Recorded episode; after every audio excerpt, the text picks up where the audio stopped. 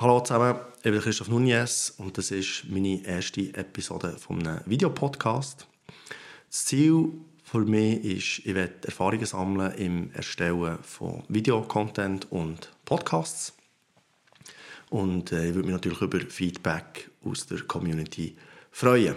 Was sind Themen, die ich heute besprechen oder allgemein in meinem Podcast werde besprechen Es geht um Firmengründung, Projekt, Projektmanagement, Leadership, Organisation, solche Themen, die viele Unternehmen heutzutage beschäftigen. Ich selber bin 38, bin in diesem Umfeld schon seit Jahren unterwegs. Ich habe im Februar vor vier Jahren meine eigene Firma gegründet und übernehme Mandat vor allem im Projektmanagement bei mittleren und grossen Unternehmen. Damit ihr euch etwas vorstellen könnt, was ich bis jetzt gemacht habe, im 2016 habe ich eine E-Commerce-Plattform aufbauen für einen grossen Retailer. Ich habe auch andere E-Commerce-Projekte gemacht im Bereich der Telekommunikationsbranche. Im 2018 habe ich ein grosses Newsportal ähm, geführt. Also das heisst, ich habe die Projektleitung übernommen für das Auswechseln von der Web- und App-Infrastruktur. Das war wirklich ein grosses Projekt. Gewesen. Die haben sehr alte Infrastruktur ähm, Und äh, aktuell bin ich in einem ähnlichen Umfeld unterwegs äh, im Raum Zürich.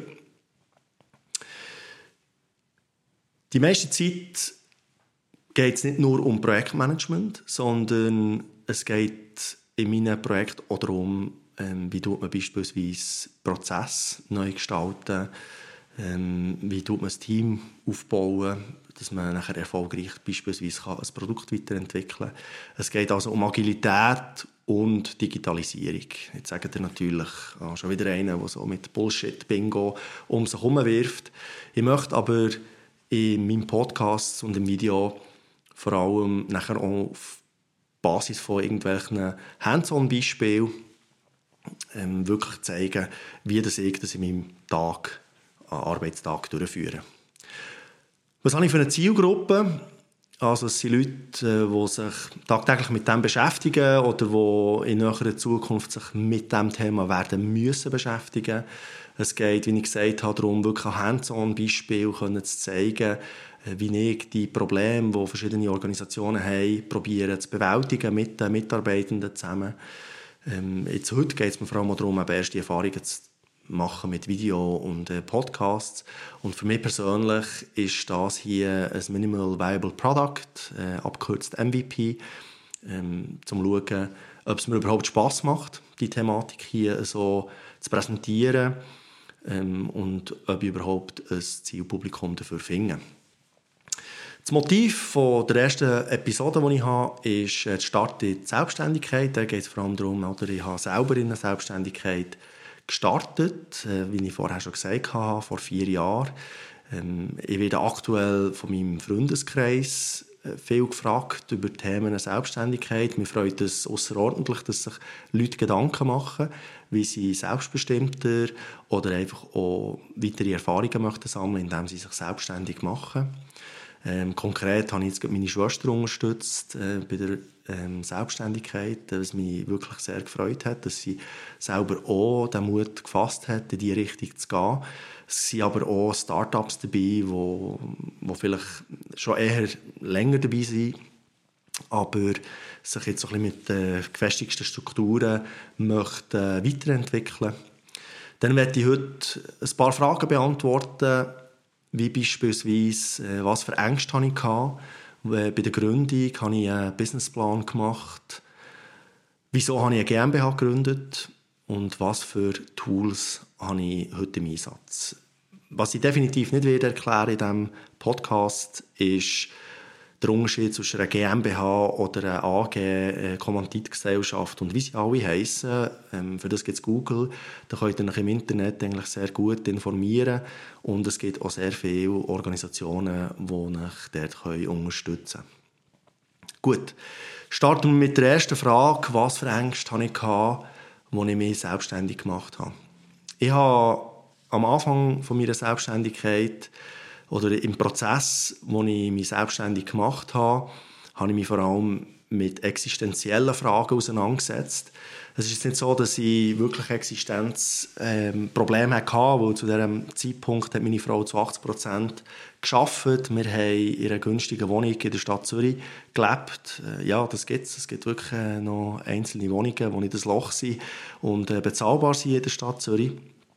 Und falls jetzt das Projekt wäre schief gegangen, dann hätte ich immer noch oder hätten wir immer noch auf den Lohn von meiner Frau können zurückgreifen können sofern wir nicht einen alternativen Plan hätten gefunden, sprich, dass ich irgendwo einen Job hätte bekommen. Ich habe während dem Gründungsprozess natürlich vor allem die finanzielle Situation betrachtet. Ich habe einen Deckungsbeitrag gemacht, ich habe alles für und rückwärts gerechnet. Äh, zum herausfinden, einerseits, äh, wie viel muss ich meinen Kunden verrechnen, für dass ich meine Ausgaben kann decken kann. Und äh, andererseits hat mir das natürlich nachher auch sehr ein gutes Gefühl gegeben, ähm, können einschätzen, wo das ich ungefähr lande mit dem Ganzen. Ähm, nichtsdestotrotz, auch wenn jetzt bei mir in meinem konkreten Fall die Ausgangslage eigentlich sehr gut war, also das heisst, ich habe ein Mandat gehabt, also der Vertrag war eigentlich mehr oder weniger unterschrieben gewesen, dass wenn ich meine Anstellung irgendwo ähm, beende, dass ich nachher wirklich direkt als Consultant kann weiterfahren kann.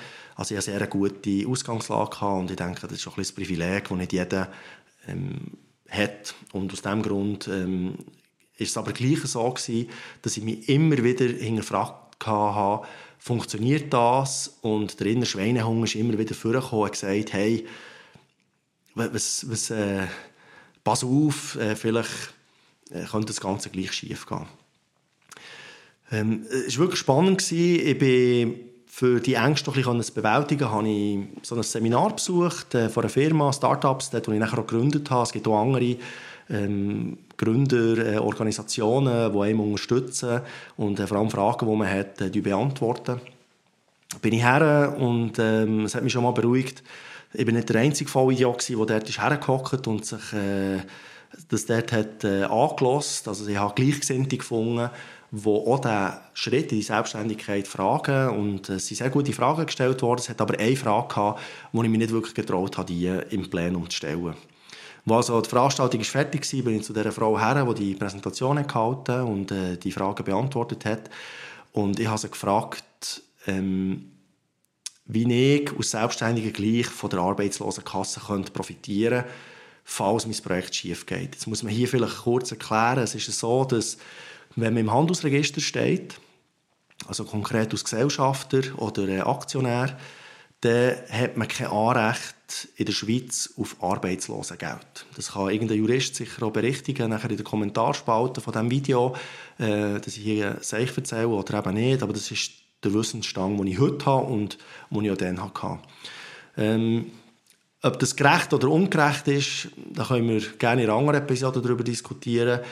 Konkret die Fragestellung, was kann die Schweiz machen, um das Unternehmertum zu fördern. Also nicht solche Hürden in den Weg zu legen, sondern wirklich, dass die Leute ängstfrei oder angstfrei können, ähm, in einen Gründungsprozess gehen Gut, also nochmal, ich habe gefragt, wie kann ich davon profitieren, obwohl ich im Handelsregister drin stehe, äh, falls mein Projekt schief gehen und und sie hat mich dann angeschaut und das waren gefühlt 10 Sekunden, wo ich, wo ich einfach auf eine Antwort gewartet habe. Und dann stellt sie mir die Frage, ob ich den plane zu scheitern.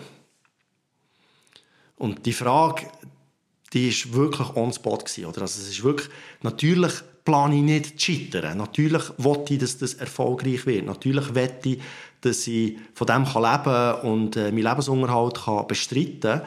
Und nicht, ich mache etwas, für das es nachher schon nicht funktioniert. Und allein diese Frage hat in mir innen wirklich alles umgedreht. Also es ist wirklich so gewesen, dass ich mich weniger mit dem Scheitern befasst habe, sondern wirklich mit dem Erfolg. Und ich denke, das ist so ein schweizerisches Problem, dass wir extrem sicherheitsbewusst sind und, und keine Risiken probieren einzugehen ähm, aber Unternehmertum heisst halt einfach ein Risiko eingehen und äh, können scheitern. Und darum bin ich extrem dankbar, dass ich die Frage gestellt habe. Und vielleicht ist es so gut gewesen, ist es ein in einem intimeren Rahmen gewesen, als das im Plenum zu machen. Aber ich bin heute wirklich dankbar, dass ich dass ich die Frage gestellt habe und mir die Frau mit ihrer Gegenfrage eigentlich die Augen können öffnen Gut, ähm, darum meine Empfehlung hier ist, geht nicht naiv in so ein Projekt rein, wo ihr einfach sagt, ja, das geht ja schon, kauft nicht irgendwie extrem viel Ware ein, wenn ihr jetzt ein Produkt verkaufen wollt, sondern schaut, dass ihr einen Kunden habt, der euch vielleicht schon etwas abnimmt, ähm, dass ihr könnt anfangen verrechnen ähm, Das gibt gewisse Sicherheit. Tut also die Risiken, die ihr habt, wirklich super kalkulieren. Aber lasst euch nicht von den Risiken treiben, weil Angst ist ein wirklich sehr, sehr schlechter Berater. Gut, dann Businessplan ja, nein. Also ich habe mich bewusst gegen einen Businessplan entschieden, aus zwei Gründen. Der erste Grund, ich hatte einen Kunden. Gehabt. Ich habe mir nicht Gedanken machen oder ich keinen Kunden überzeugen, dass mein Geschäftsmodell ausgehen könnte, weil ich habe ja kein Produkt, sondern eine Dienstleistung, die ich anbiete. Den Businessplan hatte ich im Kopf, gehabt, also ich wusste, wie ich das Ganze wieder aufgleisen Und ich hatte keine Investoren, gehabt, wo, wo ich überzeugen musste, dass mein Geschäftsmodell aufgeht. Also ich habe die 20'000 Franken für das Gründen von einer GmbH äh, die habe ich ausgelernt bekommen von der Familie. Ich habe den Gründungsprozess gestartet und habe nachher äh, einfach losgelegt. Von dem her, wenn ihr irgendjemanden müsst überzeugen wenn ihr euch selber davon müsst überzeugen dann macht es natürlich Sinn, dass ihr es vielleicht nicht schreibt. Ich finde es aber kein Muss. Dann ähm, habe ich mir auch die Frage gestellt, mache ich Buchhaltung selber oder tue ich es äh, externalisieren? Bei mir ist es so, dass ich extrem radikal bin in der Fragestellung, äh, will ich etwas dazulernen? Ähm, verdiene ich damit Geld? Und wenn ich die zwei Fragen nicht kann, klar mit Ja beantworten dann will ich es einfach nicht machen. Aus diesem Grund ist eigentlich das Externalisieren von der Buchhaltung auf der Hand gelegen. Ich habe aber doch gewisse Anforderungen an einen Buchhalter. Also einerseits hat das Ganze elektronisch müssen stattfinden. Ich wollte nicht wollen, meine Belege während einem Quartal sammeln und die nachher einem schicken, wo sie nachher abdöckeln. Also das Ganze wirklich digitalisieren. Und mein Aufwand hat sich müssen auf ein absolutes Minimum beschränken. Heute habe ich mit meiner Buchhaltungslösung pro Monat Maximum 15 Minuten Aufwand, das ist äh, nichts, das ist wirklich äh, gar nichts, das kann ich irgendwann nebenbei machen, am Abend oder äh, am Wochenende und investiere nicht viel Zeit in das Ganze. Jetzt gibt es natürlich Leute, die sagen, ja, ich will aber verstehen, wie das eine Buchhaltung funktioniert, fair enough dann machen sie es selber. Ähm, ich fühle mich nicht in der Lage, das zu machen. Und vor allem, wenn es dann auf einen Jahresabschluss zugeht und man das Ganze muss korrigieren muss äh, und das wirklich von einem Treuhänder machen dann kann es dann sehr, sehr schnell sehr teuer werden. Und aus diesem Grund habe ich meine Buchhaltung nicht selber machen Gut, dann die nächste Frage ist, warum habe ich eine GmbH gegründet? Ähm, ich bin dort doch ein bisschen negativ äh, behaftet. Das heisst, in meinem Familienumkreis hat jemand ähm, sich selbstständig gemacht, ist jetzt aber schon ein paar Jahre her, hat eine Einzelfirma gehabt und ist nach Konkurs gegangen. Bei der Einzelfirma ist es so, wenn man Konkurs geht, dann mit dem privaten Vermögen haften. Das heisst, man meldet Privatinsolvenz an. Und eine Privatinsolvenz ist wirklich nichts Lustiges. Weil das kann das ganze Leben beeinflussen, das man nachher hat. Und aus diesem Grund ist für mich eigentlich sehr schnell, einfach mit dem Hintergrund, den ich hatte, eine Gründung von einer GmbH im Vordergrund gestanden. Es gibt aber noch andere Herausforderungen, die man als Einzelfirma hat, beispielsweise die SVA. Die SVA, das ist äh, die Behörde, wo man die AHV einzahlt. Die akzeptiert eine Einzelfirma nur, wenn man mindestens drei Kunden hat. Auch das kann ein Jurist äh, berichtigen, falls ich es euch erzähle, in der Kommentarfunktion. Und ich hatte ja nur einen Kunden. Gehabt. Das heisst, die SVA geht nachher von einer Scheinselbstständigkeit aus, also man ist nicht wirklich selbstständig. Und das bedeutet, dass nachher der Kunde, in diesem Fall die Sozialleistungen, muss zahlen und das wäre für ein gutes Kundenverhältnis nicht gut gewesen, wenn auf einmal die SVA wäre gekommen und hat gesagt, hey, der Christoph Nunez, der ist, selbst, äh, der ist nicht selbstständig, das ist eine Scheinselbstständigkeit, der müsste jetzt ihm die ganzen äh, Sozialkosten zahlen. Ähm, die Gründung von einer GmbH würde ich auch empfehlen, oder einfach von einer AG, wenn man zum Beispiel viel Lager hat, also wenn man ein Produkt verkauft und man Verbindlichkeiten gegenüber Lieferanten muss erfüllen, weil dann ist halt einfach wirklich die Haftung begrenzt. GmbH oder? Ge Gesellschaft mit begrenzter Haftung, oder? Sind Maximum 20'000 Franken oder einfach das, äh, das ganze Gesellschaftervermögen ähm, wo man dort haftbar ist. Also das gibt einem einfach eine gewisse Sicherheit. Es gibt natürlich auch andere Nachteile, wie zum Beispiel man ist äh, BVG-pflichtig, also ich muss eine zweite Säule haben, was man aus Einzelfirma nicht muss haben. Also es gibt Vor- und Nachteile, aber die muss man entsprechend abwägen. Für mich persönlich hat sich eine GmbH bis heute eigentlich gelohnt, weil es gibt auch viele Kunden, die sagen, wir wollen mit der Einzelfirma nichts zu tun haben. Äh, GmbH hat doch ein eine andere Reputation oder eine AG. Also das sind so ein einfach die Kriterien, die man sich muss überlegen muss, wenn man im Gründungsprozess ist. Wenn man beispielsweise, äh, wie ich, im, im, Consulting unterwegs ist, dann kann man auch beispielsweise über einen Payroller gehen. Payroller sind Firmen, die euch anstellen. Die gehen die Geschäfts-, äh, Geschäftsbeziehung mit eurem Kunden, das heisst, auch der Payroller tut die Haftung übernehmen, im Fall von, von, von Mangel oder so. Und der bekommt nachher den Stundenlohn ausgezahlt, den ihr mit dem Payroller abmacht. Äh, beim Payroller ist es so, dass in der Regel nehmen sie sich einen kleinen Prozentsatz raus. Das ist sozusagen ihre Marge, die sie dort haben. Ähm, das könnte man zum Beispiel am Anfang von einer Consulting, Selbstständigkeit auch ins Auge fassen. Das machen viele Kollegen von mir, vor allem in der Softwareentwicklung. Die gehen das erste Mal über einen Payroller. Gut. Die nächste Frage, was ist das Wichtigste Tool, das ich für die Unternehmensführung brauche. In meinem Fall ist das die Liquiditätsplanung. Ich habe seit dem ersten Tag führe eine Liquiditätsplanung, wo ich akkurat nachführe, wie viel Geld, Cashflow habe ich in der Firma, damit ich alle Verbindlichkeiten, die ich habe, pünktlich zahlen kann. Verbindlichkeiten sind Versicherungen, mein eigener Lohn, ähm, SVA, also AHV, äh, Arbeitslosenskassenthemen, Mehrwertsteuer, Steuern und so weiter und so fort. Und Rechnungen, wenn man irgendwie einen neuen Laptop oder was auch immer kauft, muss man die natürlich auch können zahlen Warum ist für mich die Liquiditätsplanung so wichtig? Weil, was viele Leute vergessen, ist, wenn man jetzt beispielsweise im Juni eine Leistung erbringt und Ende Juni Rechnung stellt, dann habe ich ja während 30 Tagen habe ich noch kein Geld bekommen.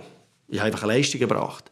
Wenn ich Ende Juni Rechnung stelle, dann ich persönlich gebe jetzt 30 Tage, bis die Rechnung darf gezahlt werden Dann hat man noch 31 Tage, also das heisst 60 Tage lang ist eigentlich kein Geld reingekommen. Das heisst, ich muss zwei Monate muss ich meine finanziellen Verbindlichkeiten irgendwie können zahlen ähm, Aus diesem Grund ist es wirklich wichtig, dass man versteht, wann kommt Geld rein und wann kommt Geld raus. Also Buchhaltung führen, also zum Stichtag, wo ich Rechnung stelle, dann sagt Buchhaltung, ja, ähm, der Debitor ist erstellt, es kommt irgendwann Geld rein, aber die Verbindlichkeiten, die ich habe, die wollen ja ihr Geld vielleicht schon früher haben. Und es gibt äh, viele, die sagen, ja, wieso du 30 Tage auf die Rechnung und so weiter. Also man kann wirklich von Glück reden, wenn man Kunden hat, und ich habe zum Glück äh, bis jetzt äh, das Glück gehabt, wo die Kunden pünktlich ihre Rechnungen zahlt. Hey, in der Baubranche sind 90 Tage üblich. Es gibt auch so ein paar schwarze Schafe in der Telekommunikationsbranche in der Schweiz, wo man unter 80 Tagen äh, sieht man kein Geld. Also das ist fast ein Quartal, wo man einfach kein Geld bekommt. Also man tut dort wirklich geht in eine massive Vorleistung. Und ähm, wenn man die Liquiditätsplanung nicht im Griff hat, dann deponiert man die Bilanz sehr schnell beim Konkursamt. Also das ist wirklich extrem wichtig. Ich persönlich habe die ersten drei Monate äh, habe ich mir selber keinen Lohn ausgezahlt, weil ich einfach alle die Verbindlichkeiten hatte. Äh, die SVA hat bereits Geld gesehen, äh, die BVG habe ich müssen zahlen, dann die ganzen Personenversicherungen, Haftpflichtversicherungen, die sie kommen. Ähm, das ist ähm, das ist recht intensiv gewesen, oder? Also mein Gesellschaftervermögen oder von den 20'000 Franken, das ist sehr schnell abgegangen und aus diesem Grund habe ich mir gar keinen Lohn können oder wollen auszahlen, weil ähm, dann hätte ich die anderen Verbindlichkeiten, die schon schwer kommen, nicht können zahlen Und äh, darum ist es seit dem ersten Tag extrem wichtig, dass ich die Liquiditätsplanung akkurat nachführen. Es hilft auch, wenn man Investitionen tätigt, also ich plane Investitionen plane. Ich kaufe jetzt beispielsweise alle drei Jahre einen neuen Laptop. Ähm, ich bin nicht unbedingt auf immer das neueste Gerät angewiesen, wie vielleicht äh, Softwareingenieure. Aus diesem Grund äh, gönne ich mir alle drei Jahre äh, einen neuen Laptop. Meine aktuelle Kiste ist jetzt schon vierjährig ähm, und die würde es immer noch machen. Also solche Investitionen muss man planen und das hilft natürlich, wenn man einfach perspektivisch sieht, wo steht man da mit dem Geld. Die nächste Frage ist, was ich sonst für andere Tools im Einsatz habe. Ähm, ich gehe jetzt nicht explizit auf Tools ein, sondern was für, für eine Philosophie verfolge ich in der Toolauswahl. Man kommt mit Excel und Word sehr schnell an die Grenzen. Also wer eine Buchhaltung im Excel führen will, ich glaube, das ist sehr ein schlechter Plan. Auch Zeiterfassungssystem und solche Sachen über Excel, das kann kurzfristig sehr gut gehen. Aber man muss sich die Frage stellen, wenn man jetzt wirklich super erfolgreich ist, wie kann ich sehr schnell skalieren? Skalieren heisst, jetzt in meinem Fall, nehmen wir an, ich würde ein grosses Mandat an Land ziehen und müsste Leute anstellen, dann werde ich eigentlich mit dem minimalen Aufwand die Leute können befähigen damit ich nachher Rechnung stellen kann, Lohnbuchhaltung machen und das ganze Zeug. Meine Firma ist aktuell auf das ausgelegt, dass ich eigentlich sehr schnell skalieren kann. Und aus diesem Grund habe ich dort Tools ausgewählt, die das auch ermöglichen. Ich will gleich ein Beispiel nennen. Also für die ganze Zeiterfassung und die Rechnungsstellung habe ich Harvest im Einsatz. Das ist ein äh, Online-Tool, das auch über eine App äh, verfügt, wo man seine Zeit kann erfassen kann. Und Ende Monat kann man nachher Rechnung stellen, die verschicken äh, über E-Mail die Rechnungen der Kunden. Und falls ich jetzt einen neuen Mitarbeiter habe, dann muss ich nur einen neuen Account machen, ähm, gewisse Sachen hinterlegen. Das ist jetzt ein Aufwand von vielleicht 10 Minuten. Und dann kann die Person bereits arbeiten.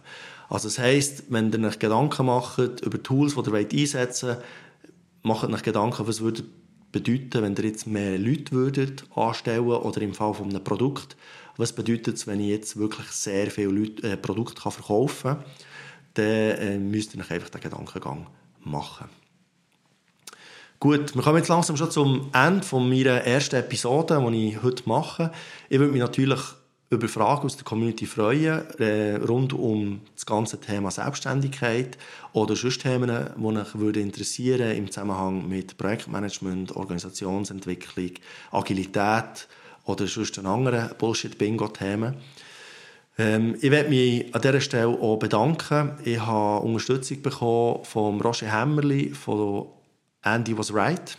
Das ist die Social-Media-Agentur auf dem Platz Zürich ähm, Matthias Schmidlin, der mir jetzt da mit dem Mikrofon und auch mit der ganzen Tonausrüstung unterstützt hat.